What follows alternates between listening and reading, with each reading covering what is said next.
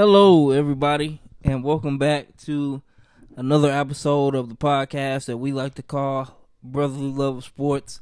You already know who it is, man. It's your host, Corey Lovett. You already know I'm here with man, my brother, my co-host, Carl Lovett Jr. What's going on, man? How you doing, bro? I'm good, man. It's been a while, man. You know, we got some stuff to catch up on, Mhm. man. Friday show. You know, we didn't uh, you know, schedules kind of conflicted last Yeah. week. Didn't get an opportunity to record, but you know, we back, man. We back. Yes, we Uh, mu- much awaited return. You know, we got a lot of stuff to catch up on, man. And uh, you know, we got to talk talk some sports, man, because you know that's what we do here, man. But first of all, man, how, how are you, man? I'm Everything doing going all right. well I'm with doing you? like you said, you know, it's been a little bit of busy, busy, busy stuff we've been having going on for the last week, but you know, we had to make time for this, man, because it's what we enjoy doing, and you know, again, we appreciate everybody that's you know tune in, value our opinion, so that's what we're here to give. Yeah, I got a text from my from one of my friends, Malik. Want to give him a shout out to him. He he said, "Man, what y'all doing, man? What y'all what's going on?" He said, "You guys call yourself hosts, but I can't get a show a week."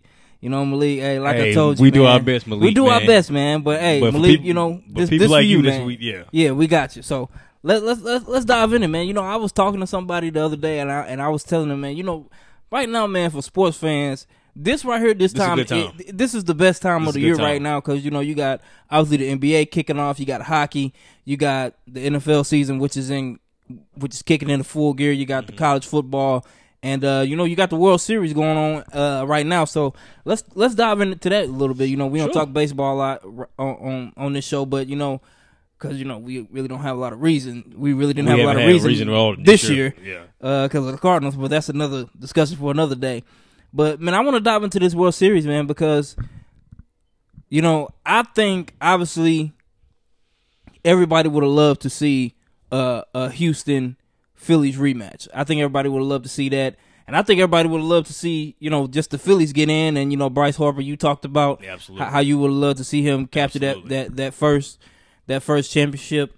But you know, man, this is actually the first the first World Series in since 2016 that hasn't featured the Dodgers or the Astros. So you know, I, I like it, man. I like that we got uh, some different teams with the Rangers and the uh, Diamondbacks, and I and I think it's good for for, for the sport, man. You know, to kind of keep it uh kind of keep it a little different. But uh, what what are your thoughts, man? Who are you looking at? What do you think? Who who's gonna win? What who do you like in this in this series? Just give me your thoughts.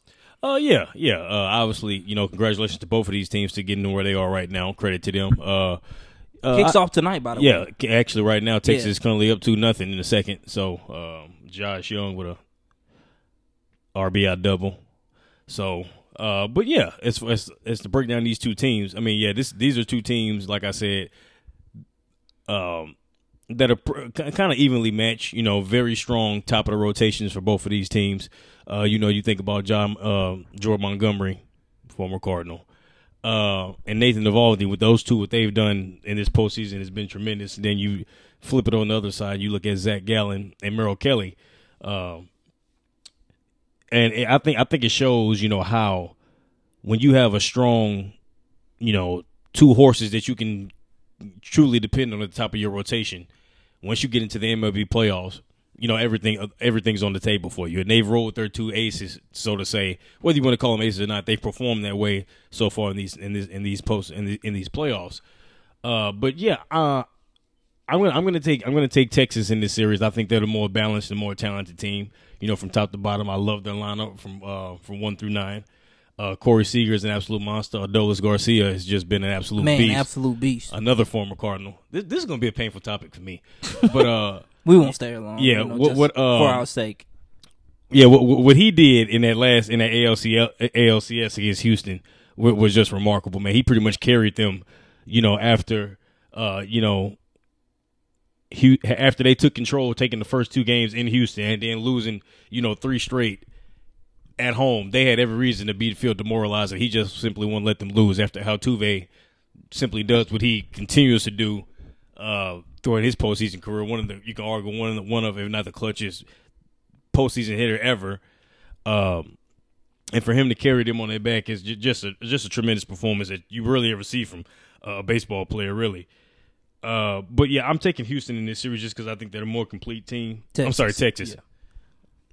I'm taking Texas in this series because I think they're more complete. I just don't think that as as well as the Diamondbacks has, Diamondbacks pitching staff have looked at times during this postseason, I don't think they have uh, the bats that can equal up with uh, with Texas. Um, Texas have a little bit of issues at the back end of their bullpen, and thing about it is, you know, uh, Max Scherzer went down with an injury at the end of the year uh, last year, and he he's come back. He hasn't looked at all like Max Scherzer, and, and you know, uh, you know, that's not a knock on him at all. We already know what a great pitcher he's been throughout the course of his career. Uh, but if when you have uh, Montgomery and um, Eovaldi pitching the way in, anything that he's going to give you is a bonus. So when you factor that into that, I, just really like their chances in this series. I'm picking. I, I think it'll be competitive. I think you know uh, it, it, won't be a complete wipeout. Uh, but I, I, I, think Houston will. Uh, I'm sorry, I keep saying Houston. Texas will win this series. Um, you know, not to say convincingly, but they'll pretty they'll mark their stamp that they were the more complete team, which I believe that they are. Yeah, I mean, I could couldn't have said it better than myself. I mean, you basically took the words right out of out of my mouth. Um, like you said, credit to both of these teams for getting here. You know, no knock on the on, on the Diamondbacks, but I just think they're just uh, vastly overmatched in, in this in this matchup. I just think Texas is just. I just think the Rangers are just the, the better baseball team, and I think that's just what it's going to come down to. And I think uh, the Rangers will will. I think I don't think this this uh, series goes more no more than six games. So okay. I mean, I pick I can see it going in five, but you know, like I said, this is uh the World Series, man. You know, yeah, yeah they're not. You, you they're not. The Diamondbacks didn't get here by accident, yeah. so that's not what I'm saying by, by by any means. So I just, but I just think, and I just believe that the Rangers are are just like you said, just a better complete team, just overall. So yeah, I, am picking, I'm picking the Rangers to win the series, kind of uh, I, I, agree with you. I think they'll win it convincingly. Yeah, I, I agree with that too. Until you, until your point, like you know, I, I do think they're a more complete team. We both agree there. But once you get to this point at the World Series, I mean, any, anything, you know, you can't. All bets are off. Yeah, all bets are off. Uh, I, I, I'm picking the Texas to win it, but I wouldn't be surprised if, if you know, Diamondbacks, you know, made this a more competitive series than what we think it'll be, and even ultimately won it. Because the thing about it is, you know, for both of these teams to be here now, Houston, Houston. why Wow, man, Dusty Baker retired, so I guess, guess I'm thinking about that. Uh, Texas, the last two seasons coming into this season, they lost 94 games last year and 100 and 100 plus games before that, and Arizona lost 88 games last year and finished dead last in the NL West. So this this go by both of these teams being here now, this goes to show you that for all the Cardinal fans out there that want hope, this goes to show you that you can overhaul and become it doesn't it doesn't take a long haul stretch to get you back in contention. It takes a great all season where you have to make but you have to make the right decisions and not to be scared to go make a decision. So these two teams being here proves that I think and other teams who might have not have had a, a, good enough season or didn't have the season that they they thought they would have. I love the Cardinals, the Mets, or Yankees, whoever it may be you know, this goes to show you if you follow certain guidelines that you can quickly get yourself back in contention for a World Series. So I'm looking forward to it, though. I hope it's a great series. But yeah, I'm taking I'm taking Texas. Yeah, me too. Like I said, like you said, uh, all bets are off, man. Because honestly, like I said, this is give give both of these teams credit for being here, but we know what the Astros have been over over these past few years, and mm-hmm. we know we know what they've accomplished. And it kind of shocked me that that the Rangers won in a convention fashion uh, game six and game seven. I thought it would be more competitive than nine to two and then eleven to four. I mean, yeah. they just kind of wiped the floor with them. So, like you said, man, all bets are off. Anything can happen in, in this series. But like I said, I'm picking the, the Rangers to, to win this going away. So we'll definitely keep keep an eye on this game as we you know as we uh, go through this through this uh, podcast. But yeah, man, can't can't wait to see how this shapes out. Actually, the Di- the Diamondbacks just tied it two to two. Oh, so okay. See, so you hey, you never know. So yeah, so like I said, we'll keep an eye on it um, throughout this episode. But we got to get to some NBA, man. Yes, we do. Because opening night Tuesday, and uh NBA is back, man. Like, man, I told you this last episode, man. This seemed like the fastest off season that that that has ever that I that I've ever witnessed. I don't know. It seemed like it was just just yesterday that that we were sitting here talking about Jokic. And, yeah, you know. and you know they were having a parade and all this other stuff. But man, I'm gonna kick it to you here, man, because you know NBA, that's basketball, man. That, that that's this is my first love. So man, yep. you know I lo- I love NBA. I love when this time comes around. So, but I'm gonna kick it to you, man. Give me your predictions for the for this NBA season, man. Who do you like in the East? Who do you like in the West? Are you expecting any any breakouts? What are your thoughts? I also want to get your thoughts on Wemby later on down the line. What you thought Okay, of his? yes, de- I got something. Debut. I got something on Wemby a little Um, later. So yeah, so yeah, man. Just just take it away here, man. Uh, so yeah, I was I'll, I'll start in the East. I told you, you know, a couple weeks ago when we talked about, you know, when all when the Dame trade went down, I talked about. I told you that I thought it was essentially a two team race in the East, and I still, you know, feel that way to a certain degree. Uh, but after what after watching what I saw last night, I feel more and more confident that Milwaukee i- i- is the team to beat. Is clearly the team to beat in the East because when you think about it, Giannis, and we talk about this, Giannis to me is the most dominant player in this game. And I thought that they would have been, you know, heavy favorites in the East, even if they didn't go out and acquire Dame. But just because simply because you have Giannis. But now that Dame comes over there, man, look, let me tell you something. You got a one- legit closer. The, the, the, yes, man. The one thing, the one thing where Milwaukee fell fell into trouble in the past was that, that they did not late in games. They did not go out and close games because, like me and you, we both know Giannis, but there's a certain element of pressure that he doesn't put on the defense that Dame can. Like you know, he doesn't. You know, he doesn't stretch the floor. Uh, you know, he, he can't he can't beat you from the outside. So, in essential in essential way, when you have a superstar or a closer or a guy who you're trying to go to late down the stretch of the game, that can be very challenging when he doesn't have when he doesn't possess those other elements. But that's always been the main issue. We we knew that Giannis can can perform great enough throughout the course of the game to keep you there. But you know, when it became crunch time, we we like you know They mainly leaned on uh, Khris, Khris Middleton, Middleton, and Jrue Holiday, Holiday. some of these yeah, other a guys. times. But now that Dame comes over here, man, all, all, all those questions become null and void now because I, I, the, the, there's not. I mean, it is is when you so when you think about when you pair Dame and Giannis together, they're essentially like the the perfect complement to each other because what one doesn't do great, the other one does well. Yeah. you know, Gian- Giannis is uh, Dame can't dominate you physically, and we know that's what Giannis is all about.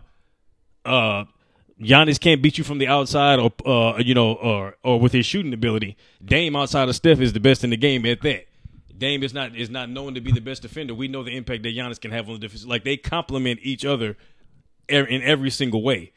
So now that you compare, uh, now that you Kobe Giannis with Dame, so you have the most dominant player alongside the arguably. I mean, is there a person in the game who you want the ball in their hands late in, uh, late down the stretch other than Dame? I mean, so I think that element there alone puts this kind of. I'm not gonna say it separates them from Boston, but I just, I just don't think Boston is gonna be able to have the.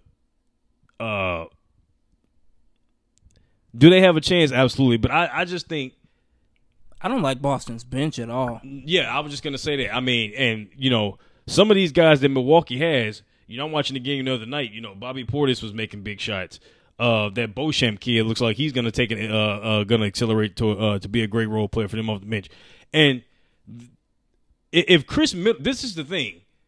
This is the X factor. If Khris Middleton can somehow find a way to be some resemblance of what he was, you know, in that championship run, then I think all bets off. I think they're the clear cut favorite because, to be honest with you, I don't even think they even need him to be that for them to win. But if he can find a way to be a somewhat of a resemblance of that, because we've seen him, you know, obviously, you know, he goes to and flows, he has his ups and downs, he disappears sometimes.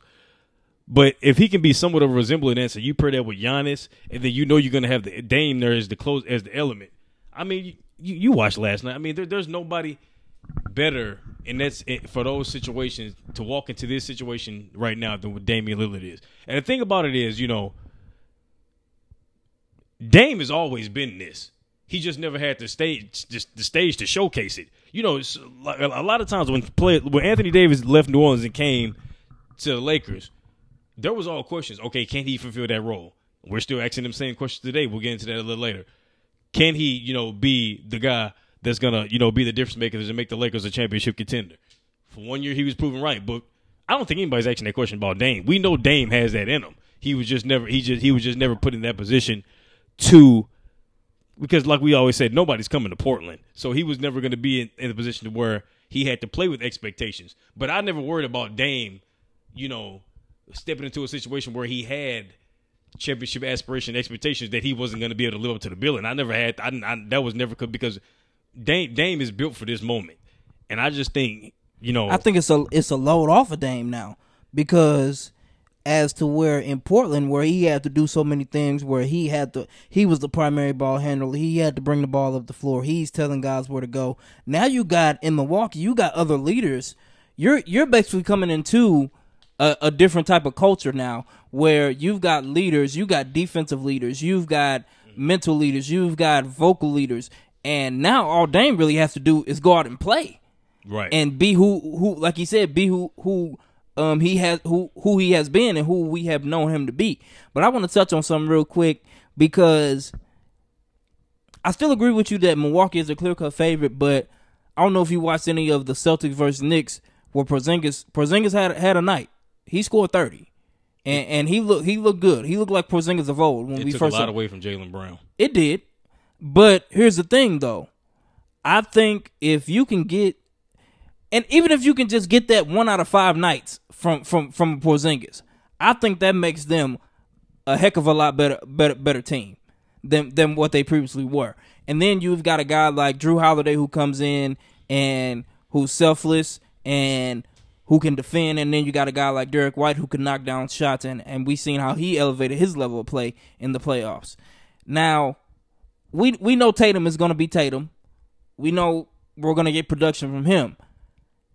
Now the question is Jaylen Brown. Yeah. That's really who it comes down to, man. If he, because can the guy dribble with his left hand? That's that's. I mean, Bro, him him off the dribble is I just I just don't get that a, a guy, a three hundred million dollar guy can't dribble with his left Yeah. hand. But yeah, like like I said, man, I st- I still agree with you. But I mean, I think I don't think the, I don't think it's a huge gap between the, the Celtics no and the no. I don't think it's a huge gap at all. But, But I, do think the Celtics have gotten definitively better from last no year. no. No, there's no question about that. When, but when it comes to Boston, the, the the thing that I worry about most of Boston is this is the solidifying of the roles. I I think it's going to become. I, I think it's going to take them uh, uh, some time to fix to figure out the pecking order and how they want to go about. it. I mean, we know that Tatum is by is no question the best player on the team, but you know, you bring in a Jrue Holiday, you bring in a Kristaps Porzingis, you pay Jaylen Brown the contract in the offseason, the extension that you paid him. I think it's gonna find because, like I said, Porzingis was was phenomenal in his debut the other night, but we saw Jaylen Brown struggle, and I don't know if if if one of them at their greatest is gonna you know take is gonna disvalue the other. Can you get the best out of both of them? Because that's what you're gonna need if you're gonna win the championship or you're gonna excel past Milwaukee. But here's where I think they got better at is because last year, if Jaylen Brown struggles, who are you going to look at? Marcus Smart? Are you going to look at a Al, uh, uh, uh, aging Al Horford to, to carry you? But now you've got another offensive weapon in Porzingis who can help kind of cancel out some of those struggles, and you also got a Jrue Holiday who who who we've seen got the ability to go get get 40 Mm-hmm. So I think that that helps them, even if Jalen, Br- uh, not Jalen Brunson, excuse me, Jaylen Brown does struggle. I think you've got valuable offensive options that that can help you. As, as to where last year you were looking at a guy like Marcus Smart, Smart, who's not who. I mean, he's okay, but offensively, do we do we really think he's that good offensively? No. I mean, he's made his mark on defense. So I think that that that that that, won't be a problem because the struggles I think that, that that'll help them offensively because you got you got viable options now. I really do. But to your point, because I, I do agree with you about that though.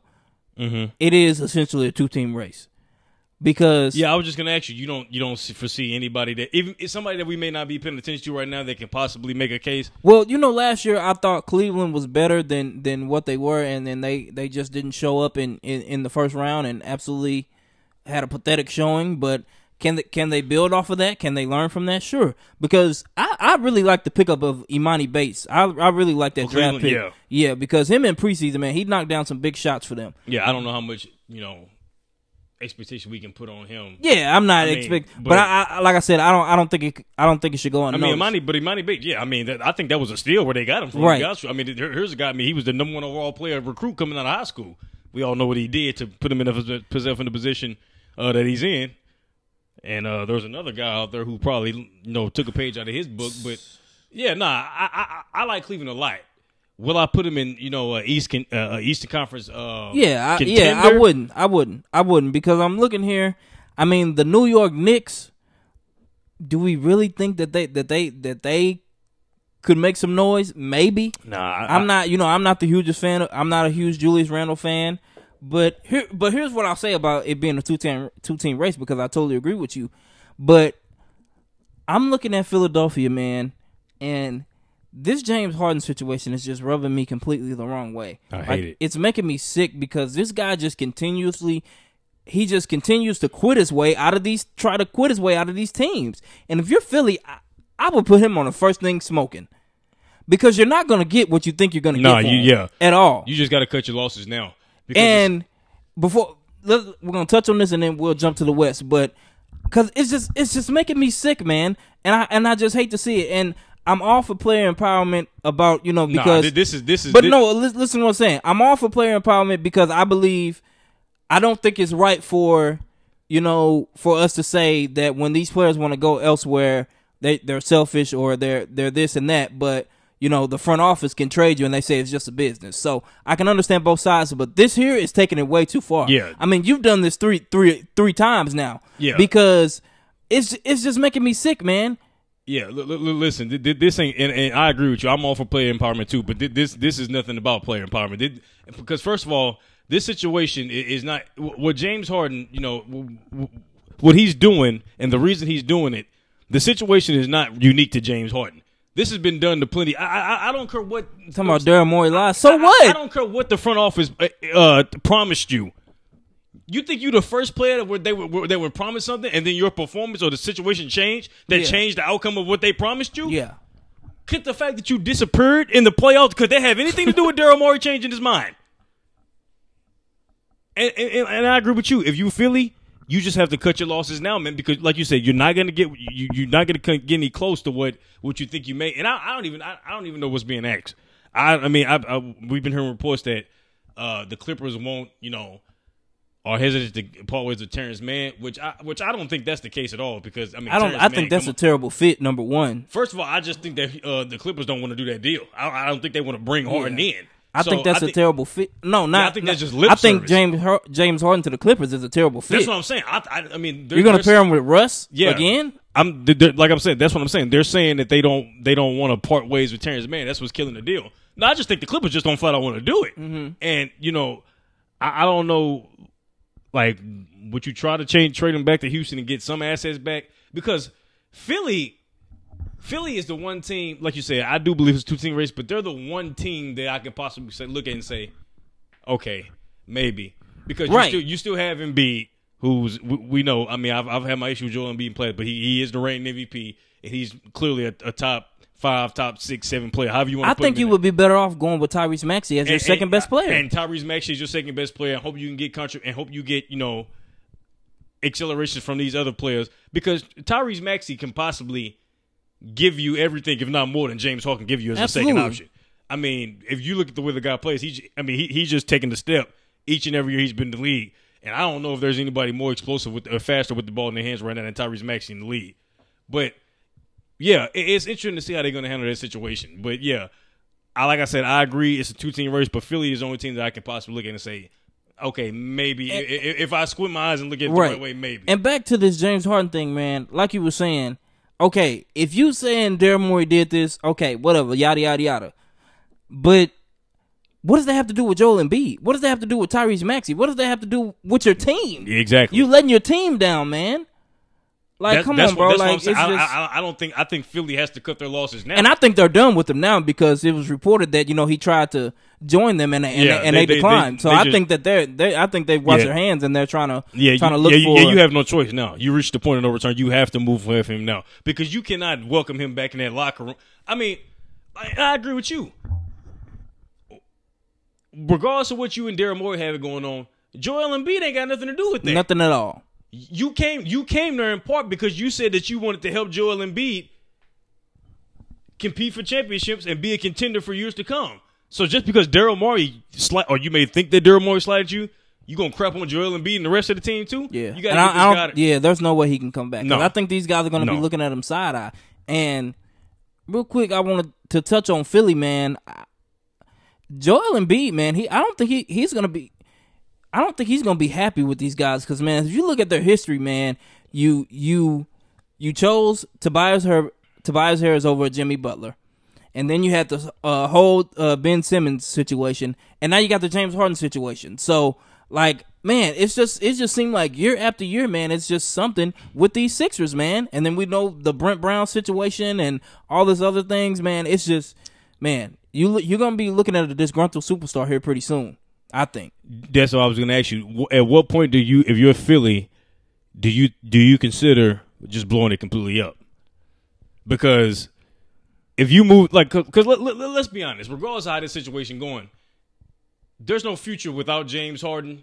We we don't view them as a we don't view them as a contender with James Harden, and there there there's definitely no we definitely don't view them as a contender without James Harden, and Embiid is not going just going to stand around. Mm-hmm. I mean, we we know. I mean, he's a guy who's dealt with injuries in the past. He's been injury prone. He's not just going to sit here and let his his his prime years and his championship window weather away and just sit and sit here stand pat. So, do you consider? I mean, I know there's who knows what you can probably get for him. OKC has a ton of picks. Would they be would they be willing to move Chet Holmgren, Josh Giddey, Right. and two first rounders for Embiid? Maybe they maybe they would. I don't know. I think I think you waited out a little bit. I think you wait waited out because here's why.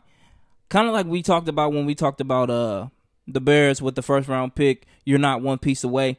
I think the Sixers are closer than they are farther from a championship. So if they were like kind of kind of tailing off and they weren't as close because I like I said I think that they they could be good with Tyrese Maxey as their second option, especially in the East because we know it's not like the West where you know you can win 50 games and still be an H seed. So I think that they're closer to a championship than they are farther because I think that so I, that's why I'm saying I think you waited out because I don't think you just completely blow it up right now because I think that you may be maybe one a couple pieces away from being a a, a, viable championship team. Mm-hmm. So I, agree. would I wouldn't blow it up just yet. I would I would give I would give it uh, uh I would wait a little bit. I agree. All right, man. So now that's the that's that's the East, like you said, possibly two team race. We know that it's not the same like that in the West. No. not at all. no, the West no, is just completely stacked. We've seen over the uh, past few nights, uh, the Phoenix Suns, the Lakers. You got uh, the defending champions, the Nuggets. So man, what, what? Let's do the same thing in the West. What are you thinking here? I mean, It's so it's it, man, it's difficult. I'm Yeah. not even gonna lie. It's I think- difficult. I, I I legitimately think that there's three three to five teams that can possibly win the Western Conference this year. And, you know, to start to start with it, you know, the the Nuggets should should deserve to go in as the favorite. Absolutely. But you know, when you look at some of these other teams, you look at the landscape. You look at you know, uh, Phoenix, the Lakers, the Timberwolves, uh, the Kings, the Warriors. I mean, if Zion, I know, God, if I have, you know, can somewhat resemblance can stay healthy. I mean, who knows what New Orleans can be? Uh, I, I like OKC a lot. They could be a surprise team. Uh, Sacramento's still there. I, I said the Kings. Uh, Ja's gonna come back at some point. Who knows what that can mean? I mean, it it, it, it is just it, it, it is a gauntlet, and you can never count a Luka team out. We know Did that, you say Golden State? huh? Yeah, I said the Warriors. Okay. Uh, so yeah, it, it- it's literally it, it, it, it- it's literally a gauntlet in the Western Conference. It, it, it is as stacked as I've ever seen it. But in, in terms of who I'm going to pick to come out of the West, it's really between three teams, and I think you know those three teams are Denver, the Lakers, and Phoenix. Um, you know. Let's talk about Anthony. Let, let me let me just get let's Okay, get to yeah, the- go ahead, let's get ahead, to Anthony Davis situation. you know what? I think I'm past the point of voicing my displeasure, um, because it feels like it's a broken record. You know, I come on here and we always talk about you know AD's, uh, you know roller coaster performances and things like that. At some point, you just are what you are, Absolutely. and at some point, we just have to accept that things are what they are. One of my favorite sayings: "When people show you who you are, believe." them. Yeah, and we have no reason not to believe Anthony Davis in this situation because he has shown us countless times that this is who he is. And I say that to say that I've accepted that. and even with that being the case, I still don't think that if if, if I expect more of what we've seen on opening night, which probably we will see more of that throughout the course of the year. I still don't think that diminishes the Lakers' chances of winning the Western Conference. I don't hmm. because I think they have compiled enough depth. Their main thing is they have to make sure that Anthony Davis and LeBron is as healthy as they can come playoff time. Come playoff time. So with that being said, I don't I don't view the Lakers as being one of these teams that's going to win a ton of games in the regular season. I see them being more like a like a fifth or sixth seed in the Western Conference. To be honest with you, because I I, I mean I think Le- Le- LeBron is probably going to play. If I had to put a finger on, I'd say LeBron is going to play probably sixty to sixty five games. That's sort of the mean. That's sort of the that's sort of the, the line for Anthony Davis at this point. So I, I, I and and we just alluded to how stacked the Western Conference is. They're not going to have any easy games on a nightly Absolutely basis. not. So I, I don't I don't see I, I don't see them being this team that's gonna you know take the, the the regular season by storm. But I do like their their depth they have, and I do think that they're built more to do to make a serious run in the playoff. But they, I mean, they they're coming out these reports. They're gonna you know they're gonna try LeBron twenty eight to thirty minutes a night. That's the goal. I I don't know how sustainable that is.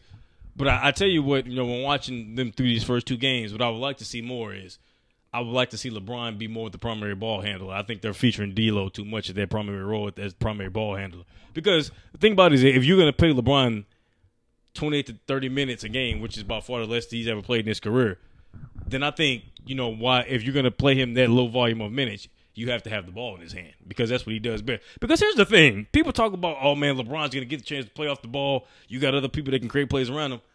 The thing is, LeBron's not that great in that role. He's not meant to play off the ball. So I do think the Lakers aren't going to be this great team throughout the regular season, but I do think they will be legit. They are legit contending in the West. But, and I'm going to let you go. I didn't even get to Phoenix. I didn't even. I am. I'm not. I'm, I'm not even probably going to get to a lot of these teams, but I'm going to pick Denver to come out the West just simply because that seven foot guy is just so great, man. Just so effortlessly great. And if you look at the team that they have around him, it goes a lot to what I was saying about Milwaukee. When you have a superstar that complements, you have a complement of players around Nikola Jokic that complement him perfectly. We all know what a what, a- what a tremendous passer he is for anybody, not just a seven footer. But when you have the complement of shooters and the complement of guys that uh, make make plays that he can make plays for, and also make plays for him, and with the depth that they have, and he, he he's just he, he's just that great. So I like I like Denver as the defending world champs because I think Jokic is the best player in the game. And the biggest difference is what we just said about Anthony Davis inconsistency. That's why I cannot give the Lakers the edge over Denver. Not that that's the main part, but the main thing is about it that I think Jokic is just that great. So I got the Nuggets coming out of the Western Conference in a dogfight. In a dogfight. Okay, I'm not mad at that. I'm not mad at that pick because I mean it's, I mean it's it's the smart it's the smartest pick right now because I mean like you said, Jokic is the best player in the in the NBA, and the guy's just on another level right now, and you know they should. They just they reserve the right to be the favorites to come out right now. I mean, obviously they're Yeah. they're the defending champions, but I'm gonna go another way, man. I just think Phoenix. is- I just think Phoenix has too much because even though I believe Jokic is the best player, we've seen the best player go to the finals eight straight eight straight years and, and get beat up by by the, by the Warriors. So I just think I just think eventually I, I have no doubt that Jokic will be great. His greatness will be on display, but I just think I just think Phoenix has too much because when I look at it, man, See, that's interesting that you say that because that's that's the opposite the, uh, view that I have on Phoenix. I don't think they have enough. I don't think they have enough around that three headed monster. That's I think what they do. I think they do because I think them going out. I think the Dame trade actually helped them because going out and get a center like Nurkic, because you first of all you had to get DeAndre Ayton out of there because he didn't want to be there. I think going out and getting getting a uh, solid center like Nurkic helps them. Going out and getting a guy like Grayson Allen who who has been in ti uh, games like these and, and, and proven to knock down big shots in big times um, helps them. And Jordan Goodwin, you know, he he's he's he's played well. He's had some time in, in Washington, and uh, I believe you got uh, Josh Okogie, if I'm if I'm not mistaken. Uh, yeah, you got to Yeah, got, Okogie's look great. Yeah, Okogie looks Okogie's looks great. and, and he has the ability to to defend perim- Mm-hmm. per- perimeter guys. So, and then you got you signed Eric Gordon who can knock down big shots. So, I think that you know I think that they got enough around them because when I was watching the the Laker game yesterday, man, and I seen KD put on an absolute show. Um, obviously, you know it wasn't enough, but you know seeing him putting up that thirty nine, man, and I'm just Oh, he like, can still get it done. He- he- Absolutely. he's still him. but Like, when I look at that and I look at what you got in a Devin Booker and a Bradley Beal, you got to realize, man, you're going to have your third best perimeter friend, defender guarding Bradley Beal, a guy who averaged 30 in this league. Who averaged 30 in this league. And I don't believe that these guys, I don't believe they're going to develop a selfish mindset. I believe it's going to be a mindset of, oh, you got it this night, you go. You know, I don't believe it's oh I got to get my 20 shots, you got to get your 20. I don't believe it's going to be that. I believe this this team has enough to come out the West. So I'm picking Phoenix to come out the West. Okay. Probably with those top 3 teams like like you alluded to the the Nuggets uh and the Lakers as well. And uh man, but when I, yeah, when- I'm- but I'm- when I look at this man because like you said a dog fight, man, if any of these teams can slide into that uh no, those, those but I, I think yeah, you you right about that. But I think those three teams there are, are Yeah, clearly, but I, but here's the thing though. I think any of those three teams could could find themselves in a first round matchup that they might not no, want to no, be that's, in. that- that's true. But I, I'm like saying, let's just say you you go up against a seven seed uh Mavericks team or a seven yeah, seed Pelicans Luka team. Can, yeah, Luka can Luka Yeah, can man. backpack that. Yeah, So I'm just saying, man. I believe that those top three teams should should be right there in the thick of Yeah, things. because- But I'm just saying it's not a sure because when you thing. look when you look at those three teams compared to the rest of the the rest of the Western Conference, like you said, any of those teams, anything, those, guys can come up across one of the matchups and anything can happen. But I think when you look at the the structure and what those three teams possess compared to some of the other teams, they they they, I think what they possess stands. Uh, but I mean, what, what you said about Phoenix, the only thing that worries me about Phoenix defensively, I have my I have my concerns there because you know you bring in Frank Vogel, who's a defensive minded coach, but I mean Nurk, Nurkic and KD, you know, how, are they, really going to be able to deal with uh, Jokic in the paint? Are they really going to be able to deal with AD, Christian Wood? Or, or, and they gonna are they really gonna know what and what LeBron brings to, to you down in the interior? Are they really gonna be strong enough and stout? I mean, and you see, I know they didn't have Book and KD. uh, I mean, Book and Beal last night, but I mean, they they were just they were they were just soft down there. I mean, they they they they couldn't keep LeBron from the rim. They couldn't keep AD off the glass and and Christian Wood off the glass. So that concerns me. And then I'm not I'm not sold on Bradley Beal. In, in in this in this role when he's been you know when when he's been in basketball purgatory in Washington for all them years, where he's been the guy for him to come over to a team that has tri- uh, championship aspirations and him being viewed upon as the third option, I worry about how he's gonna adjust in that situation because we've seen guys, whether it be Chris Bosh, Kevin Love, other guys come from situations like that where they have never had expectations like that and they were the the, the main focus of their teams come into situation like that and really struggle to adjust and really put a I mean put a damper on on, on their championship team on I mean I'm sorry on those teams and I, so I just worry about that. I just think there's more questions surrounding Phoenix than I would say they're surrounding the Lakers and the and the Nuggets at this point. Not not to say that Phoenix can't come out of the West because look, you got Kevin Durant and Devin Booker on your team.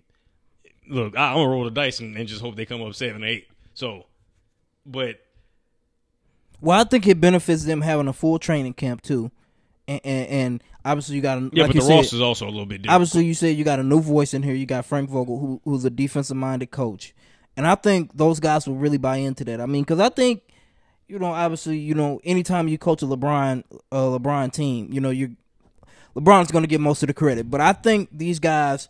I think Frank Vogel can get some respect out of these guys, and I think they'll buy into what he's saying. yeah. But I just, I just think, I just think it's gonna work, man. I really do. Okay. Just, I mean, looking at it, yeah, man. I- I just I think- just think it's gonna work. I I, do. I, I just think you know, and, and you know, you possess that type of talent. You know, I mean, I'm not going to fault you for saying that, but like, I think there's less. I mean, because let me ask you a question.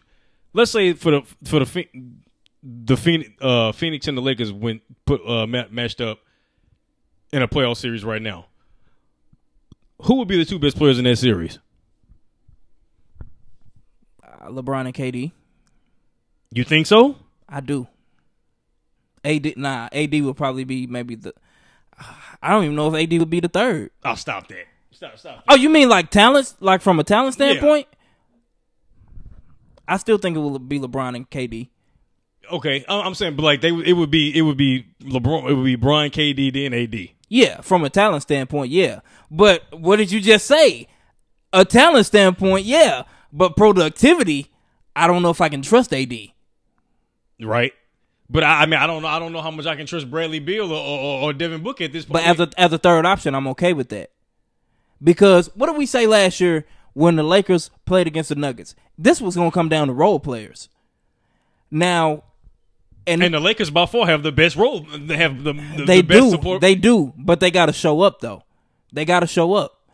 Man, you Carl, how long have, you've been a LeBron fan for basically since since the totality of his career, right? Mm-hmm. Yeah. You know when guys can play in Brooklyn, guys can play in uh uh Washington, they can shoot forty five percent from the And they three. come over to LeBron Come and over to LeBron seem and like they they instantly like they inst- they can't throw gym. they can't throw it in the ocean. But, but no, but but but I but I seen I, I seen guys thrive last year under those. I seen Austin Reaves thrives in that role last year. Gabe Davis, not Gabe. Uh, Gabe Vincent. Gabe Vincent. Uh, I seen him uh, perform on uh, with Miami in deep playoff runs. So I have more confidence in in, in what's around. I like. Tor- I like Taurean Prince. I love that Prince, pick. I I, like love a that pickup. Christian Wood, I think, was maybe the steal of the all season. But I, I- just like what's around I, uh, the Lakers and their star A bit, you like you like what's around them more yeah, than what you I like I think around. there's less questions surrounding Denver and, so would and the you Lakers. take would you take uh Lakers the Lakers supporting cast over over Denver? No, I would not. Okay. Nah, I think with I think with Denver because let, us put it like I mean, look, Well, Denver Jamal lost Murray some in the play. I, I, look, regardless of what you may think about in the players, Jamal Murray in the playoffs goes to a superstar mode for whatever reason. I mean, it's just like Jimmy. It's the equivalent of Jimmy Butler. It really is. And you think about, you know, I know they lost Bruce Brown, but and Jeff Green. and Jeff Green, but you know, K- KCP and all these guys, and, and, they they just their team is just deep in depth together because they've been here before and they and they play well together. So that's the thing. You you can have this player and that player and this player and this player, but you have no idea how it's going to come all together. I mean, like I can have grapes over here and collard greens right here and ice cream right here. Yeah, I like all of them, but, I, but when I put them together, nah. But so we, we got to see how it's going to all come together first. And Denver, I think their I, I think their team is far, far, far more. I'm not gonna say far, far, far, but I think there's less question marks around. Then they deserve to be the favorite at this point. But Phoenix, I, I feel the most confident. Uh, all the teams in West Conference, I feel the most confident in Denver and the Lakers. Toward to Phoenix, I'm kind of on a wait and see approach when it comes to them. Okay, I'm not mad at that.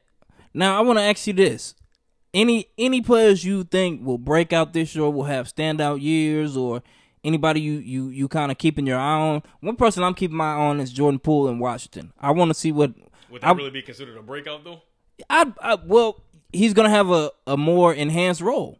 Like I believe he'll he he'll he'll be more free because obviously we know what happened with uh the Draymond Green situation. I believe that took some effect on his game last year. So I believe he'll he'll he'll be playing more free, and you you pair him with a guy like Kuzma, and uh yeah, so that's something I'm I'm keeping my eye on for sure. So you when you say breakout, you mean like a player that like we probably didn't see coming coming to um, on like a break like like like a SGA breakout. either year. or, either or, a guy who or a guy who, who could possibly have like a most improved year. You knew he was good, but maybe take a step up. Mm, look out for Jonathan Kuminga with the Warriors. Really? Yeah, I, I think I think what I think what Chris Paul is going to bring over there is probably going to bring out you know an element him that we haven't seen before. There's a number of guys. I mean, I don't know if you really call Austin Reaves at this point a breakout. Uh, uh, damn, I can't think of his name. The kid, the kid from Portland. Shadon Short. Shaedon Sharpe, yeah, I, I think he's another guy to look out for. There's a number of players, but uh, yeah, first name that come to mind, uh, Austin Reaves. I think Austin Reaves could possibly have an All Star All Star campaign this year. Yeah, I'm not mad at that. One person, I, I, I mean, I think he's good now, but I think Anthony Edwards is gonna take a huge leap this year. I do. I think he he'll. I think he'll make his first All NBA team this year. Yeah, I think he'll take that type of leap.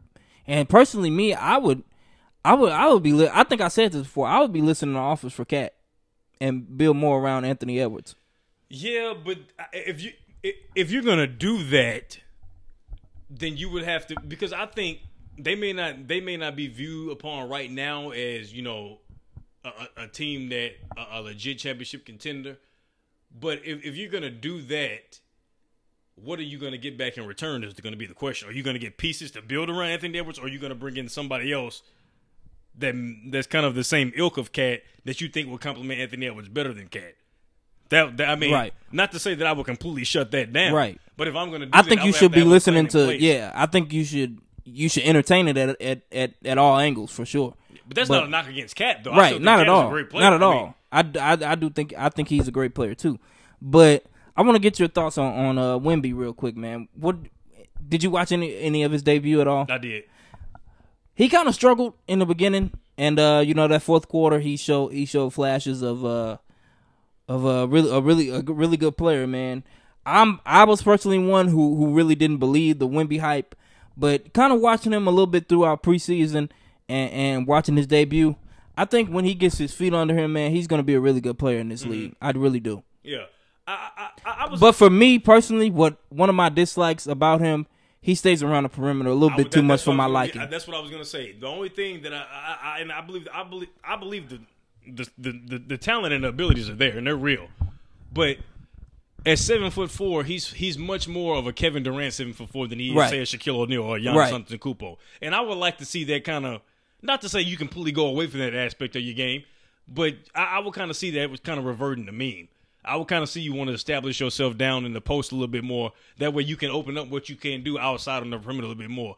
Because I think if in the game the night, I don't think he I don't think he got a, point, a, a point, a bucket in the paint until like late in the fourth quarter or something right. like that. Well, he he was in foul trouble. Mm-hmm. Uh, we understand that, but uh, yeah, I would like to see him assert himself a little bit more in the interior. But I I, I believe this. I believe the skill set in this kid is legit, no doubt. How quick do you think he can turn the, the Spurs back into a legit? Well, if you look at the team contender. they got him around now, what what they have done a great job of is they have they have put other they have put we we, we know the ability of Wemby. and we know we believe that he has a bright future. But they have surrounded him around other good young players that also have bright futures. I mean, you you look at Devin Vassell, uh, Keldon Johnson, mm-hmm. Jeremy Sochan. I mean, these are good looking young players that can also that also can grow with Wemby and also get chemistry with him, so they can become something special. So, I mean, I, I don't think I don't think they're legit playoff or can, uh, you know can make some true noise this year. But Rookie of the year, mm, year or two. I mean, here's the thing. I mean, could could they possibly could they possibly challenge for a playing spot this year? Possibly. Possibly, I mean, yeah. I mean, because they can get to the tenth seed. I yeah, mean, yeah, for sure. But it's all going to be predicated on what Wemby can become. Right. I mean, it, it's like we said with Zion uh, all them years. If Zion becomes we can, if Zion becomes what we think he can become, and obviously it's a different situation. We know the injuries are taking a part there, and him, you know, wanting to be a porn star uh, uh, uh, outside of, uh, outside of basketball as well. But uh, yeah, it's all gonna it's all gonna be predicated on him becoming what we think that he what his potential what we think his potential can be. Because I believe Pop is gonna is is one is a good enough coach, a great coach that you know he's he's gonna he's gonna develop the team to be. And we've seen him do this before. We've seen him do this with Dave Robinson, Tim Duncan, yeah, players like that. So I, I got confidence that they can become that they can be really good really quickly. Maybe within the next year or so. Yeah. Do you think he'll win Rookie of the Year? No, I don't. Who you got? okay, he may win it, but it may be a close race though. I really like Brandon Miller, man. I, Do you? You know, I, I, I, and you know, I don't know if the situation that he's in, with, you know, better fits him than win Rookie Year over Wemby. It may mm not be, but out of all the guys, you know, when we looked at that draft, you know, out of um, you know, with with with Wemby scooting him, he was the one guy that I watched that I watched the most. I seen more on him than I seen Wemby and Scoot, mm-hmm. and I just really liked his game at Alabama. You know, he was a guy who, um, you know, played really great defense on, on the perimeter. Was a really good perimeter shooter. Also dominated down low in the paint. He he just have a lot of good facets of his game. I think that he can become a really good player. Whether he can win rookie or not, I have no idea. It may it may end up ultimately be be be Wemby. One cat on Chet Holmgren as well, but Wemby should be the favorite to win it. I think. Yeah, I, I agree. I agree. So agree. let, let me ask you, Okay. since you, you since you just brought a rookie of the year, as far as MVP is concerned, look the obviously the the consensus somewhat lazy pick would be you know Giannis and Jokic. I mean they could they could literally win MVP every year Absolutely. deservingly. So so I'm gonna for that sake of argument, we all know that that's gonna kind of be boring to you know to just kind of make this a little bit more entertaining. I'm gonna get into some some guys who I think could possibly win it this year, and you'll appreciate this. With you being a Kentucky guy, I think De'Aaron Fox has a great chance to win MVP this Really, year. really. I do. Because I think that the Sacramento Kings could possibly end up being the number one seed in the Western Conference. Hmm. I think they are built to win a lot of games in the regular season. Now, what they can now do they have enough to to to be a, a legit contender? No, I still like all those other teams we just recently talked about over them. But I don't think I, I don't think enough people really realize how great of a season that De'Aaron Fox had last year. He I mean, you one. look at what he did in the fourth quarters in games last oh, year Oh yeah, he was the best. He was the best fourth quarter player. In, by, in, by, by, by- wide yeah. margin. Now, now that may come down. Now that may revert this year, but that, that's not a, that's not going to be a knock on what he's going to be able to do. It's just that he was just that all time great last year. But yeah, if, if he if he can find a way to you know expand upon what he and grow upon the year that he had last year, and the Kings can take a step forward as a team, I think we're going to look at him and he's going to be smack dab in that MVP conversation throughout the duration of the year. And another guy is uh is another uh, Kentucky Wildcat Book. I, I think Book Okay. uh, you know, with him somewhat different role for him this year than he's ever been in. You know, no Chris Paul. He's the he's the unquestioned leader there now. Looks to me like he's going to be their point guard. I don't know what their plans are with that. I think he will be So with with him, you know, because you know he actually ran a little point guard at, at Kentucky. he did, he did. Uh, and you know, we, we all think that the Phoenix Suns, are, we all predicted the Phoenix Suns are going to be a great team all year. And with him, you know, being the primary ball handler and ultimately prom- the primary decision maker and um, everything going through him, he's going to put up gaudy numbers. So I think he's a sleeper pick. And here's another thing. I just since I did just bring up Giannis, if Milwaukee, you know, does have a, a great year and they are the number one seed in the East, or maybe even the all, number one seed in all of all of the NBA, is there any way a narrative gets spent to where Dame becomes the just MVP? that. Dame becomes the MVP over Giannis in that I was just regard. gonna say that. What are your thoughts on that? No, I, I mean it's it's definitely something that that that could happen, bro. Because and if Dame plays at a at a high level, and if Dame goes out there and and and because Dame, he honestly could have been in a lot of MVP conversations Oh, over the last few years, but you know, obviously being in Portland and um, you know, not winning that many many games and things like that, but. I think absolutely if he performs on, on a big stage and, and has a lot of big games like we've seen um the other night, absolutely I think that Yeah, that, yeah. that I he mean- could he could be right in the thick of things. Because look, Giannis. I, I I'm just say one A, one B best player in the NBA. You know him or Jokic, whichever one you're gonna, I whichever one you're I, gonna I go. won't fight you. you know, but we all know he's the best player on the team. He's the better of mm-hmm. the two. But if Dame has come over and he solidifies solidifies himself and performs what we what we what we've seen last night is even a glimpse of what we can see throughout the rest of the season, and he solidified himself as the unquestioned, unbonafide closer of the team. I don't see how you cannot you can deny his case as MVP of uh, uh, of of the uh, of the team. Then, I mean, like like you said, Giannis can win it every year. And could it be? We always talk about voters fatigue. Could it? Could they? Could voters end up saying, "Well, we gave Giannis back to back in the past. Dame is this is the first time he's been in this situation. This been this and this is how he's performed. We're going to favor him." I can see a situation like that happening as well too. So Yeah. So for my my prediction on MVPs, I'm gonna throw in a, I'm gonna give you my dark horse for it first. okay, Now they would have to win enough, enough games, but SGA could be right in right in the conversation. I because, thought about him. because you're talking going with another Kentucky guy. You talking about a guy who was first team All NBA last year. Now if he could if he could vault, because OKC made the play in last year. I believe they was a 10th seed. Now if he could vault these guys to maybe like a fifth seed, now that may be pushing it because we know the last person to win it was be a- enough. I, I totally agree because I had some pushback with Yeah. Jokic winning at the sixth seed mm-hmm. and also Russell Westbrook winning at the sixth seed. If that's the case, I wouldn't agree with him winning MVP. I Right. mean, regardless of the Now his numbers will have to be like off the charts, Yeah. like astronomical. Now he, but he has the ability to do that now yeah. because, like I said, this is the guy who who who made first team All NBA last year. Yeah, no, I, I like I like that a lot. Like, cause l- let's be honest, SGA last year made a leap that v- very few players of any have made. Last Absolutely. year. I and mean, nobody, and honestly, we knew that SGA was good, but I don't think anybody I seen don't that. know. I, I did not see that what he did last year, and you know, Clippers are probably kicking themselves. But, and you know. you know it, it, when it po- when it popped, it, it wasn't one of those like when you saw when you actually sit there and watch them play because it was easy just to watch the numbers and be like, man, SGA having a year. But when you actually watched his skill set, it was almost to the point of like where you like, oh, that's for real. That's just not a one off. That's here to stay. And I think a lot of people seen it that night when LeBron broke the scoring record. I think you know a lot of the attention was was on LeBron, but Rightfully so. Yeah. yeah, rightfully so. But there there was also a basketball game going on. he dominated and he that game. dominated that game. So on a big stage, you know, I think and and he showed that he that he is a uh uh all caliber player. But for my other MVP pick, I'm gonna pick Jayson Tatum.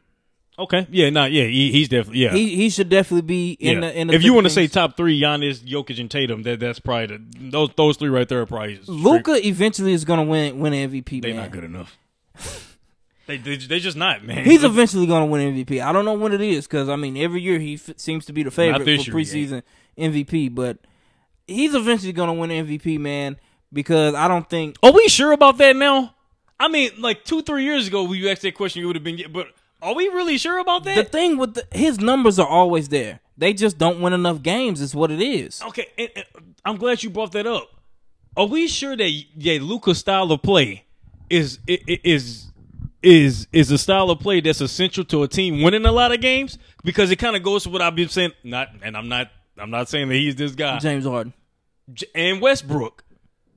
If you look at the Mavericks, Nah, I think I think no, Westbrook no, no, is a stretch. Nah, nah, I'd take I'd take Luka in, in a rainstorm with mudslide over, over Westbrook. but if you look at because we, we question all the time is, is is there a right compliment to Luka? We don't Right. know that, so we don't know if, if we don't know what's it going to take to to put a team around Luka that's going to be a legit winner. Like it's going to produce a lot of wins. I don't know if we know. So his numbers are always going to be there, but is his team going to be successful enough to put him in that position to win an MVP? I don't know that. I haven't seen the formula for that to happen yet.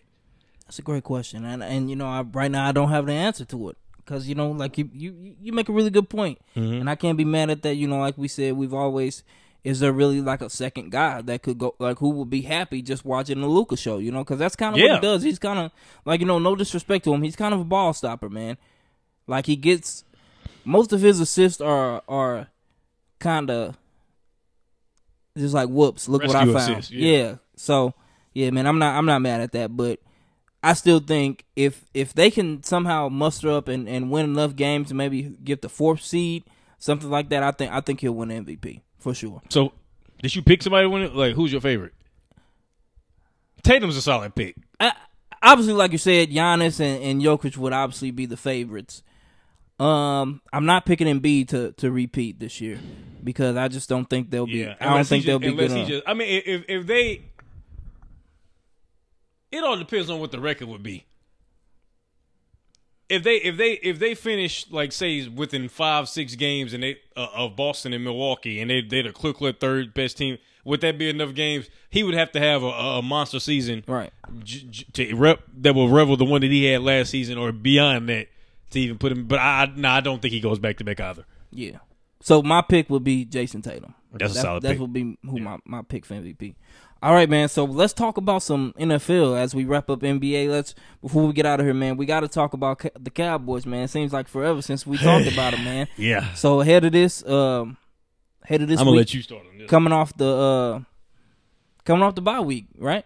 Yeah, Coming off the bye week, going in, going into uh, are they at LA or no, that's in Dallas, I believe. in Dallas. So this this will kind of be kind of a this kind this kind of a tricky game, man. You know, some people will call it a trap game where you kind of look forward to you know your division rivals, the Philadelphia Eagles. So this game is gonna, I think this game's gonna be a kind of a dogfight, man, because you know we we we didn't I think you picked Seattle to win. No, you picked uh the 49ers to win this Yeah. division, right? Mhm. Oh yeah. Uh, you pick Seattle. They they Geno. 49 49ers. uh, I don't know. They hold- they, hold on they, to that. they lost two in a row, hold, hold but on to that. but But Geno's been terrible. But go ahead. I wouldn't say he's been terrible. What? He hasn't been terrible. He's been awful. I wouldn't say awful.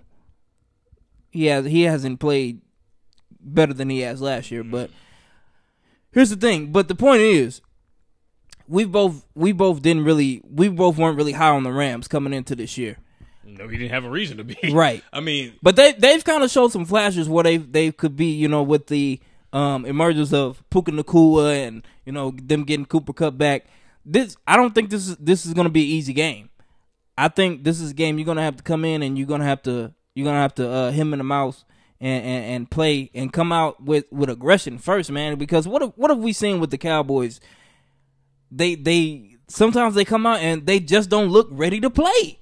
I don't know if that attributes to Michael McCarthy not getting them ready to play, maybe Dak not being a leader, but sometimes they just come out and they don't look ready to play. And these are the type of games that they do it in. Games that I believe that they should win going away. Now, what they're going to have to do, man, they are going to have to play Cowboys football. They're just going to have to run it. They're going to have to run it because we talked about this, man. This offense, man, I it has looked very very blah. It's blah. yeah. It's just And blah. I don't and and It's just blah. listen. I just wish I, I I'm with you, man. Jerry Jones needs to sell the team. Okay, let- let's not bring up stuff that we know has zero chance of happening. zero chance of happening. Because But I, I, okay, okay, I won't say sell the team. He needs to step down, man, because I just wish he would shut his mouth sometimes. Like going on here and saying that that oh we won't we won't make a trade at the deadline unless somebody reaches out to us. What kind of crap is that? Yo, what kind of what kind of team runner are you? uh, uh, oh, hey Jerry Jones, we just wanted to see if we can make you better. What? so you're not gonna make any effort to better your team? I just don't get it. Like I just wish I, I, wish he would just be quiet sometimes and, and, and just just just stop. Just stop. Just stop it, Jerry. Yeah, I've never heard anything like that ever. I've, I've never heard anybody say anything like It's that. it's just it's so arrogant and it's just so prideful that that you I've never heard anybody say that we don't want to make our team better because we see Howie Roseman is not not messing around. not stand pat at all. I mean, you look at last year, the guy went out and got um, AJ Brown. You you go and get Jalen Hurts another receiver. We see what type of year he had. And then you went out and got uh, uh, CJ Gardner Johnson last year. You lost him last year in free agency. And then you go out and get an all pro safety in Kevin Byard.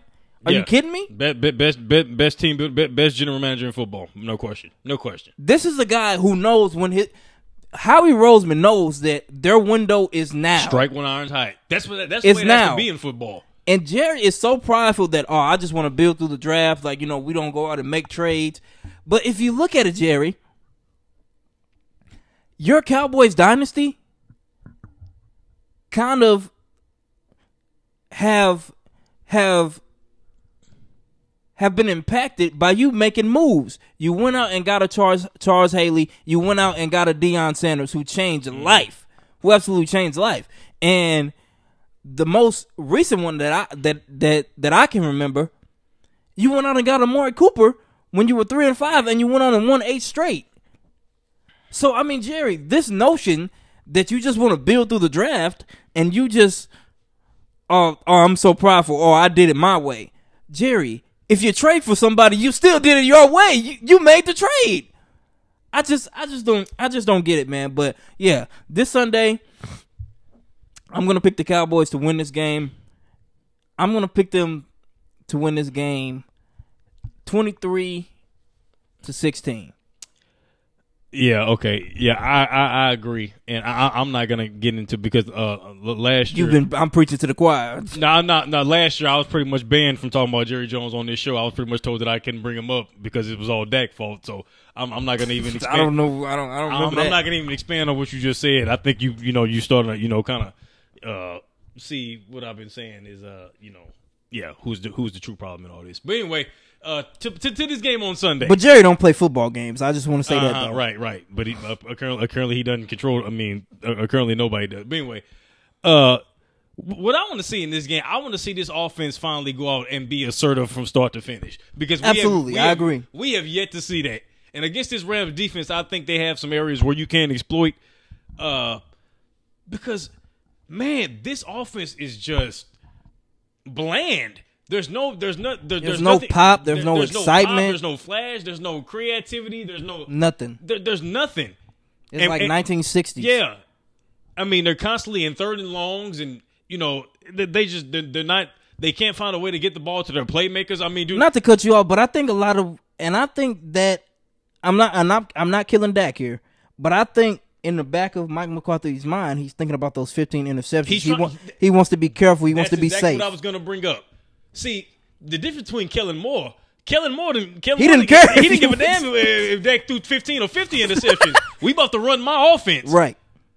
And it, seems like McCarthy is coming to these games trying to protect Dak from himself. Yeah. But you can't do that when you have When you got when you go out and get a Brandin Cooks you and, and get- you yeah, you're running you uh reverses for when you go out and get, when you got CeeDee Lamb who's gonna be gonna be uh, looking for a new contract, you traded for a Brandin Cooks and you're running jet sweeps with him. Yeah, you in a jet sweep. Yeah, no, you can't do that. That's not what you went out and got him for, man. because we was told that Kellen Moore was a, he, he- he had to go. Right. That's what we was told.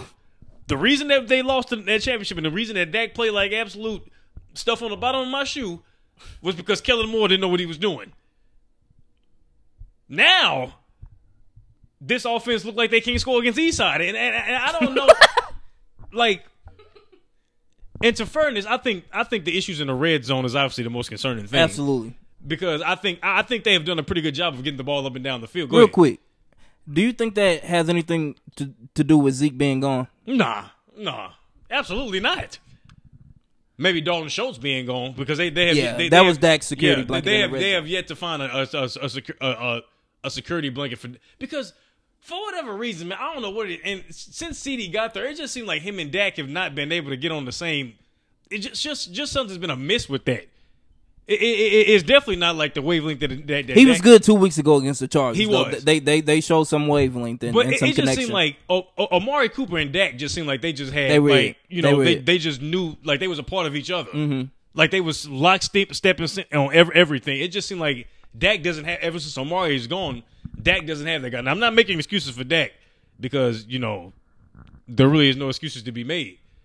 But I, I that's what I want to see. I'm, I'm picking the Cowboys to win this game, 27 to 18. Uh, and I want to I want to see this offense finally play a complete game of football because we have yet to see that. Even the games they've dominated, this offense does not look great. They've and you know la- last week well a couple weeks ago against the Chargers, they were very fortunate to win that game. It's just that you know Dak really didn't do a great job moving the football. It's just that Justin Herbert couldn't do anything. And but yeah, that, that's what I want to see. That's what I want to see. But I do. I think they. I think they win this game, twenty-seven to eighteen. All right, man. We'll see. You know, I'll be watching for sure. All right, man. You got you got shake it or take it, right? Yeah, but uh, one other thing on the count before I get nah, before I get take it to shake it. You know I love Micah. He got to show up. He got you know he has to show up, and I don't like his comments about you know challenging the scrutiny. Yeah, Yeah. come on, man. Mm-hmm. Look who you play for. You you, you like you, you got to realize that that, that that's coming. You, you can't complain about stuff that that you can't. That, I always say there's no use about complaining about things that ain't gonna change. And you talking about and, and to- to his point that oh it's not the same energy for the Eagles who lost to the Jets. The Eagles didn't go out and get embarrassed the way that you did. Mm-hmm. So yeah, sorry, Micah. I love you. You my boy. I, I love watching you play. You know who jersey I got, but come on, man. You you, you got to grow up with that one, little bro. And the thing is, kind of going back to what you were talking about about Anthony Davis. In New Orleans, if Anthony Davis had, if Anthony in New or, in, in New Orleans, Anthony Davis scores zero points in the second half, I don't think anybody's covering that. Nah, It's because he's on the Lakers and it comes with different expectations. Exactly. Micah, if you play for the Arizona Cardinals or the uh, Jacksonville Jaguars, no nobody would be saying that. But you play for the Dallas Cowboys, and Yep. it's America's team. Unfortunately, um, you know that's what comes with it. Now it could be sometimes that could be a bad thing, but hey, it is what it But is, man. the thing, though. It goes both ways. It's not one sided. Now, if the Cow- if, if the Cowboys would have went out there and dominated the 49ers, vice versa, We would have gave them we- credit. The, the entire story that week would have been, man, the Cowboys are dominant. Right. They look like they're the team. Right. It, it, it, it's, it, it- it's it's a two way street, Mike. It's not one way. If you don't want anybody to talk about it, don't get blown out by 32 Exactly. points. So, exactly. yeah, man, I, right. I didn't like those comments either. Yeah, I didn't like it at all. Uh, yeah, I do got to take it and shake it here. So right, go ahead, with man. the football kick here. Okay. Uh, since you did bring up the 49ers earlier, Yes, I want to talk about it. last couple two weeks, man, ain't ain't ain't been all that great, uh, to say the least. You lose to the Browns off the last second missed field goal. Don't get me started on that. And then Monday night, boy, ooh, it didn't look great. So I just get it. I just tee you up and I'll let you take it off. Um, take it or shake it. Brock Purdy has been exposed. Uh, that's a tough question. I'm gonna shake it right now because I don't want to just overreact on, on, on Right, right, of two right. games. Because here's what I'll say. You know, Brock Purdy did get him down in the field goal range. It was just, it was the yeah, kicker who, yeah. who who who missed the Right. field goal. Now he didn't play well in that game. He at didn't all. at all. He didn't at all. Now, but give him credit. He got him down. He got him down the field goal range, and the kicker blew it. And if it were to go into overtime, and you know, we don't know. We will never know. They lost the game. Now to to the Monday night game, he didn't play terrible. up until them two last drives. Exactly. Yeah. When when when Hey, rubber, I actually thought he played very well up until that. right point. as the as they say when the rubber needed to meet the road. yeah, that's when it. That's when He, it went to he hell. had two inexplicable turnovers. yeah, just awful. just awful. But man, and I looked at some of Brock Purdy's highlights when he was in Iowa because there, there's not much film on him in, in the NFL. There was some like some of his inter- turnovers and interceptions in, in, in college were absolutely horrendous. no, like I, just I, like I what him at Ohio State. He was bad. like just what are you thinking? I thought he was bad at uh, uh, Iowa State. So now, and and you know, I pose the question: Is that really who Brock Purdy is? You know, if but but you know, and I would attribute tribute some of it to you know Christian McCaffrey not being completely healthy. Deebo Samuel wasn't there Monday night. You know, you didn't have your tackle Trent Williams, so. But I think Brock Purdy is a quarterback that needs everything to go right for him, because you know, somebody made the analogy. It's kind of like the, the the the pretty lady with the makeup on, because you know she has all these enhancers on, and you know the lights and the makeup and the lipstick. But once those lipsticks come off, when you take that and you really look at who she is, you be like, ooh. So once you take away a Deebo, once you take a once uh, Christian McCaffrey is compromised, once you take away a Trent Williams, is Brock Purdy really, you know, this elite quarterback like some people are trying to make him? Uh, I, don't, I don't. so- I don't know. okay. I just don't know. Okay, so see that that's where I separate myself from this. When you start saying, "Is he really this elite quarterback?" No, I don't think. Yeah, he he's not I, I never thought he was. That's elite. what I said. What, what some people are believing him to be. okay, I, I've never, I've never been in that, I've never been in that camp where I've never said he was Mm-hmm. elite. I've always said Brock Purdy to me is like if I was rank, if I was doing a draft of quarterbacks right now, Brock Purdy would probably go like twentieth, if like or somewhere in between that area. So, but what, what I was saying is. For all those people saying that anybody can come in and do what he was doing, that's where I was. That's where I was pushing back at. Because if that was the case, Trey Lance would still be in. Mm-hmm. He'd be here right now, yeah. And Jimmy G would also be there. So, so I was never in the camp of trying to push the narrative that he was this, that he was by far the MVP of the league, and he was in this elite class with some of these other guys.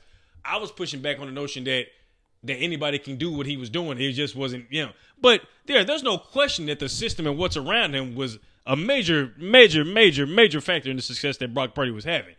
And when you look to talk about these last two games, he's he's not looked great. He didn't play well in, in Cleveland. But he did get the we, we we we all said we wanted to see him to his to, to his to his credit. Everybody said, "Oh, he we want to see him finally in a situation where he's uncomfortable."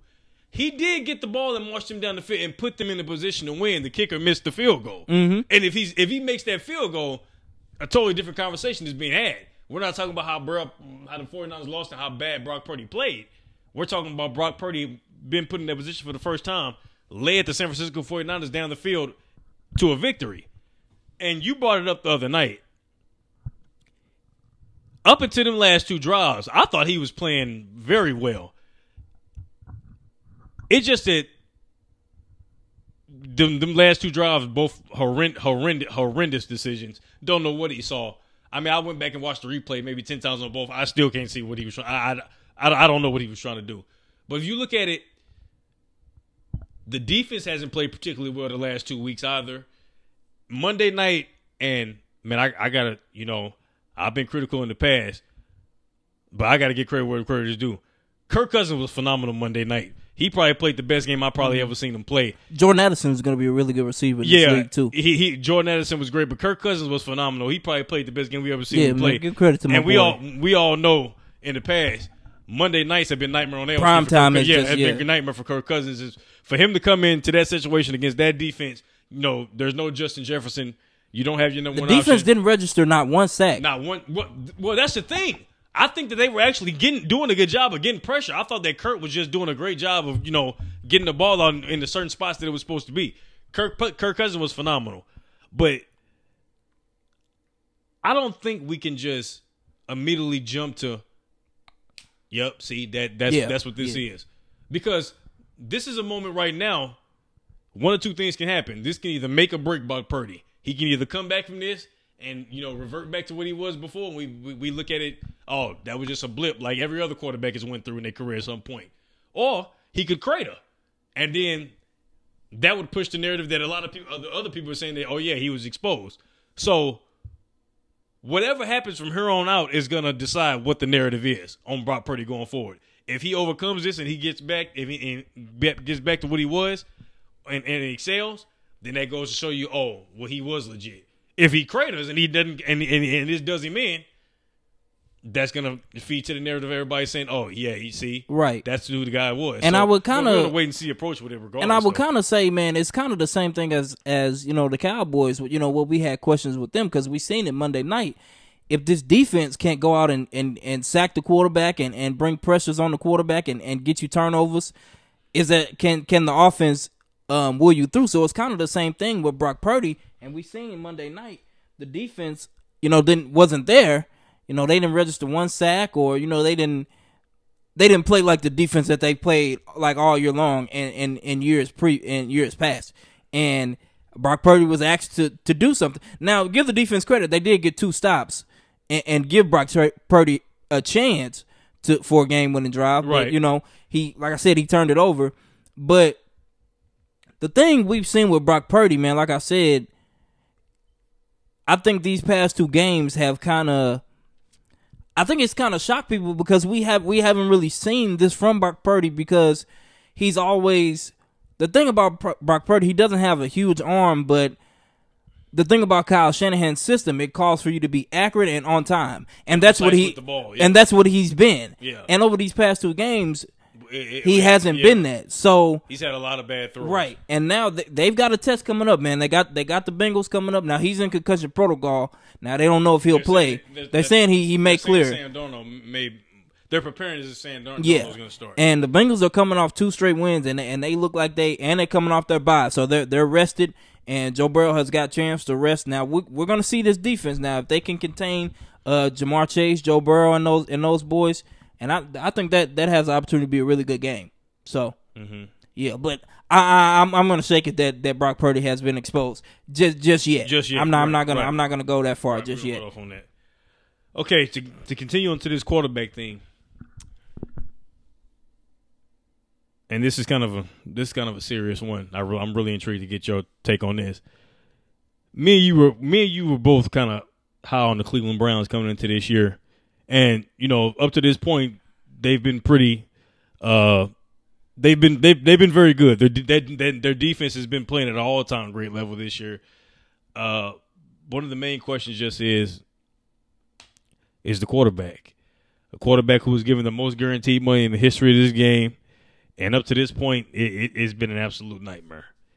So my question is: Shake it, to shake you. Take it to shake this to you. Deshaun Watson is done being Deshaun Watson in this league. I'm gonna shake it, and here's why. Because I just think, and regardless of you know what you think about Deshaun Watson, you know you never want to wish injury on anybody. You never want to wish ill will on anybody, regardless of what you think. But I just think Deshaun just hasn't been healthy. I just think that that's what it is. I mean, it's so unfortunate that the guy comes out. He just had a shoulder injury, and you know, uh, I want to touch on this real quick because a lot of people have been, you know, scrutinizing him because it was his, his it was basically his option. The doctors cleared him to play from that shoulder injury. It was basically his option, you know, kind of to sit those games out. Because, you know, I remember another quarterback who played through a shoulder injury, and that would be Cam Newton. And he never was the same. Never was the same. Never was the same after that. So for Deshaun to protect his body and protect his investment, I'm not mad at that at all. So and he comes back from that injury and then within not even I'm the first quarter, I don't think it was, the guy bangs his head and it didn't look good at all.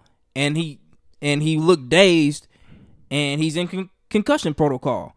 And I just I'm not gonna say he's done being Deshaun, man. I just I'm just not gonna say that right now because if you look at the game he played against the t- Tennessee Titans before he got hurt, he was 27 of, of 33. Tennessee two, is god awful. I, I, understand that, but I mean you're supposed to beat those teams, right? Right.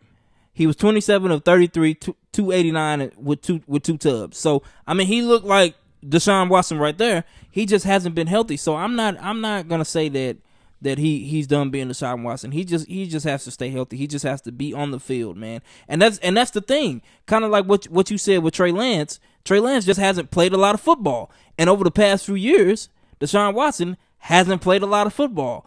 And when he's tried to get back, he hasn't been healthy. So I just think he just he he just got he just got to keep it on the field, and I think that he he can regain um, his Pro Bowl form. I really do. I can't tell you mu- how much I hope everything you said is right. Everything you just said, I can't tell you how much I hope and I pray that everything you just said is right. But I fear that it's. I, I just fear. I just fear that it's the absolute opposite. I mean, look, Deshaun Watson since he since he stepped foot on foot with the Cleveland Browns has arguably been the worst quarterback in football, dating back to last season when he first took his first start. What was that week eleven last year? Up until this point now has been arguably the worst quarterback in football. And I'm gonna kind of go. I'm gonna kind of go a different route than what you went. You you you attributed to the injuries. I'm gonna I'm gonna kind of look, and I have nobody knows what what goes on through Deshaun's mind, how he's feel. I, this is just sure all speculation on my part. You attributed to the injuries. I'm gonna take it a different route. When you get viewed upon as a certain way for so long, when you get viewed upon as you know this this great individual, this this great guy, everybody views you as a certain way. It's much easier for you to go about your business on a daily basis, what you and what you do, and do it with the utmost enjoyment, and do it with have the utmost motivation to do it, and just feel good about, you know, whether it's in Deshaun case being a quarterback, being the best quarterback you can be, whether it's a baseball player, whether it's a basketball player. But when Deshaun went through what he went through, and for him to start being viewed in a completely different light than what we all thought that he was, I think that may have to have, have taken a toll on Deshaun. I, I don't know how much Deshaun enjoys playing football anymore. I don't know if I don't, I don't know if I don't know if he welcomes being played in that being that pulverizing sort of a villain figure. I don't believe he wants to play football that way. I believe he wants to be played in the way that he was prior to all the incidents, self inflicted, no doubt. I'm not painting him out to be some type of victim here, but you know, everything we knew was I mean, this guy was just the ultimate stand up guy, great in the community, great with his teammates, the ultimate leader. You know, he was Jalen Hurts before Jalen Hurts is what he was in the locker room. And then all this stuff comes to light, and now he's viewed upon as this pariah now I'm not sure how much how much Deshaun gets up and day, starts his day, and wants to go out and be as great as he once was under those circumstances. Now, like I said, that's complete speculation on my part. I, I don't know. It's, you could possibly be right. It could be uh, hundred percent totally do with the injuries. But when I watch Deshaun Watson play, now I don't see, I don't see a guy who plays with that same fire, that same, that same, you know, bravado and joy. It looks like he's just out there just trying to make stuff happen. And like I said, I hope everything you said right. I would love to. I mean, I, I love Deshaun Watson coming to this league. The years he had at Clemson, it, it was. I said it was a. It was. It was just a. It was highway robbery that he didn't win a Heisman. That at least win one Heisman for what he did in college. But Yeah, I I, I hope that you're right. But from I, I mean, from what what I've been seeing, I just don't. Obviously, he hasn't played well, but I just don't see a guy who's who who's all the way there for some reason. And hopefully, he can get that back. But that's just what I'm seeing now. I'm not mad at that. Leave it at that. All right, let me move on. Let's talk a little bit of college football here. Okay. Now, I don't know if you watched any of the Ohio State Penn State game. You know, I watched every bit of it on Saturday. Um, Marvin Harrison Jr. was absolutely unstoppable in that game. He was targeted 16 times, 11 catches for a buck 69 and a touchdown. About a buck 169 and a touchdown. A lot of people believe there's a great chance that he could possibly even be in, win the Heisman this year. He would be the second last receiver, obviously, do it. We remember that DeVonta Smith did a few years back, but that was in a COVID shortened season. Let me ask you this: Take it or shake it. Would it be crazy to think that Marvin Harrison Jr. could be the number one overall pick in the draft? Take it. It'd be crazy to think that. Explain to me why. Because I don't think you, you I don't think you could pass up on a on on a Caleb Williams. Okay, so let me ask you this: If it's a situation, say like the Arizona Cardinals, who just recently gave Kyler Murray the contract that they gave him, you wouldn't give in consideration, and, and you scored a number one pick. You wouldn't you wouldn't give any hesitation about moving off Kyler in favor to draft Caleb Williams, or would you bring in Marvin Harrison Jr. at number one and pair him with Kyler?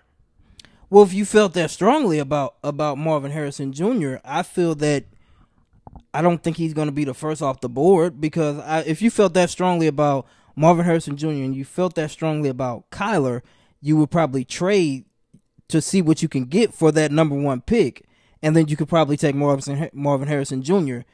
Probably maybe like four or five. I don't think he's getting the five. I don't know. I don't think he's getting the five. This this guy is by far the best receiver I've ever seen at this level. Hmm. By far. I mean, and I, I, I didn't see Megatron at Georgia Tech. I don't think anybody did. It's like it's like in it's like in gray and white films out there. I did see Julio Jones and Ja'Marr Chase, but dude, this guy is virtually unguardable. And when you look at the way Ohio State is being this year, it, it's basically him or bust. And you know, I, I, think that I think that Michigan is, is, is by far who who in some deep deep trouble right now. Um, I think they're by far head and shoulders the best team uh, in college football from roster, and I think they are a better football team than Ohio State. But when you look at that matchup coming in at you know at the end of November to end the game, the deciding factor may just come down to one team has Marvin Harrison Jr. and the other one doesn't. That may be the deciding factor in that game. This guy is this good, so I'm going to say I, I mean, I wouldn't if I'm a team that needs a quarterback. There's no way I'm giving any consideration. I'm taking Caleb, who I don't know if you've heard this. Have you heard? I don't know if there's any truth to this or not. But have you heard this story about that he's demanding a part in the ownership and whatever I team? have. I, I, I hope it's not true. I don't. Yeah, I don't know no truth. But if that is, that's the most ludicrous thing I think I've ever heard of. But uh, yeah. So yeah, they they may have to. They yeah, it may they may be taking Marvin Harrison Jr. But if it's a Chicago Bears team like that, or I don't know Tennessee, if it's one of those teams, yeah, you take Caleb and you don't look back. But if it's a team like Arizona, who I, I, I don't I don't think they can move off of Kyler. I really don't. I would I would definitely give consideration to drafting Marvin Harrison Jr. at number one because, like you said, you brought up the whole trading up thing. I don't I don't I I think he's a top three pick for sure, for sure. But Maybe I, I would I, yeah. I would I mean, I'm I, like like you said, the guy's box office absolutely. The guy's just one of the most talented wide receivers I've ever seen. I mean, at the college level. it must yeah must must run in the genes obviously. So yeah, man. I mean, it's it's it's it's such a difficult decision because quarterbacks they they they're not growing on trees nowadays, Mm-hmm. and obviously Caleb Williams is one of the most highly touted prospects that we've seen in, in quite some time. I just don't know, man. It, it's just difficult. But me personally, I wouldn't pass up on a guy like Caleb Yeah, I heard you. Nah, but yeah, if I'm a team that definitely needs a quarterback, there's no way I'm giving any consideration. But Marvin Harrison Jr. is number one overall pick, talent worthy. Yeah, absolutely. Yeah, if Caleb Williams wasn't in this draft at all, yeah, I, I, I mean, we, the last wide receiver to go number one was Keyshawn Johnson in what '96, I think it was, or something. Boy, like did he! Boy, does he suck on TV. ah, Yeah, that, yeah, that's kind of random, but yeah, yeah. I, anyway, Yeah, he's not that great. yeah, but yeah, yeah, I, and I don't even think he. I don't even think that was a great pick. But anyway, uh, but yeah, I would definitely give it some consideration. Okay, last one here. I'm gonna just come on and ask this: Take it a shake at the Baltimore Ravens are the best team in football. Ooh. No, okay, no, let let me rephrase it: Best team in the AFC. Ooh. Kansas City's been looking good. Have they really though, or have they just been like getting by? Yeah, but I mean, you still got to win them. I'm gonna shake it because I'm gonna give a slight edge to, to Kansas City, but Baltimore would be right there. Is Lamar the MVP right now? I, uh, I believe so. you know, I because a lot of those betting sites they they've got Patrick Mahomes number one, and I, I you know, I'm not, I, I I can't fault you for that, but like you said, man, they they haven't really been playing that great of No, football, they- but you know, like I said, they've been winning. But but yeah, but it, it, it goes to like what I say about the Eagles. If, if if if I say you haven't played great up to this point, you're six and one. Right. That says something. right. But man, when you look at the way Baltimore, I mean, what, what they did to the Lions last week, and I, and I thought the Lions were a legit contender. Yeah. And I still kind of believe that they are. But we knew that this offense was going to at some point, I, and I told you this when they when they went.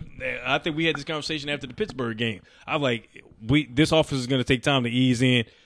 Uh, because you know you work in a new Lamar finally got the contract situation uh, resolved. He's got a bunch of new pieces on offense, new offensive coordinator, new system. It's going to take time for this, and they put on a tour de force, a tour de force on the uh, on the Detroit Lions on Sunday.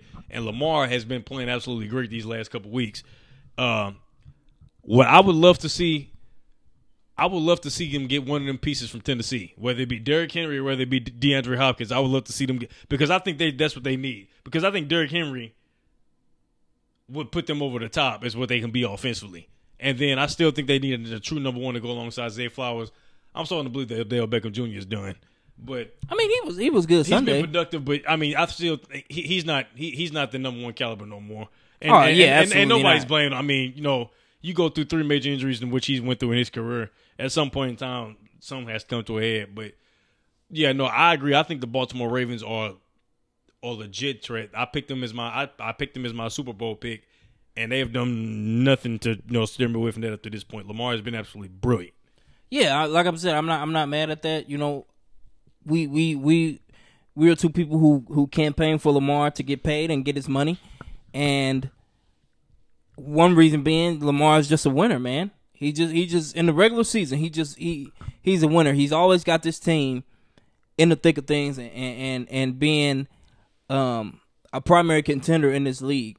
Now, there's questions remaining to be seen if he can do it in the postseason. Well, yeah, yeah.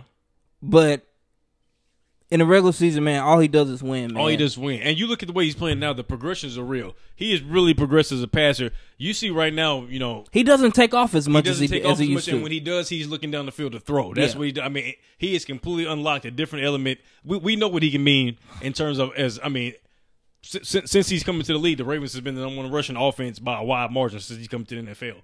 But he's unlocked now a different element with his ability as a as a passer now to really just make them just just you know just, just I think they're the favorite in the AFC. But like you said, you can never count the Kansas City Chiefs out as long as they got that guy.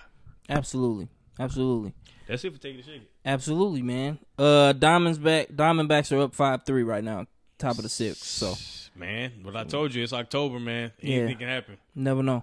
All right, man. Thank you guys for tuning in to yet another episode of Brother Love Sports. We thank you for your continued support. All right, man. You guys be safe. Appreciate it.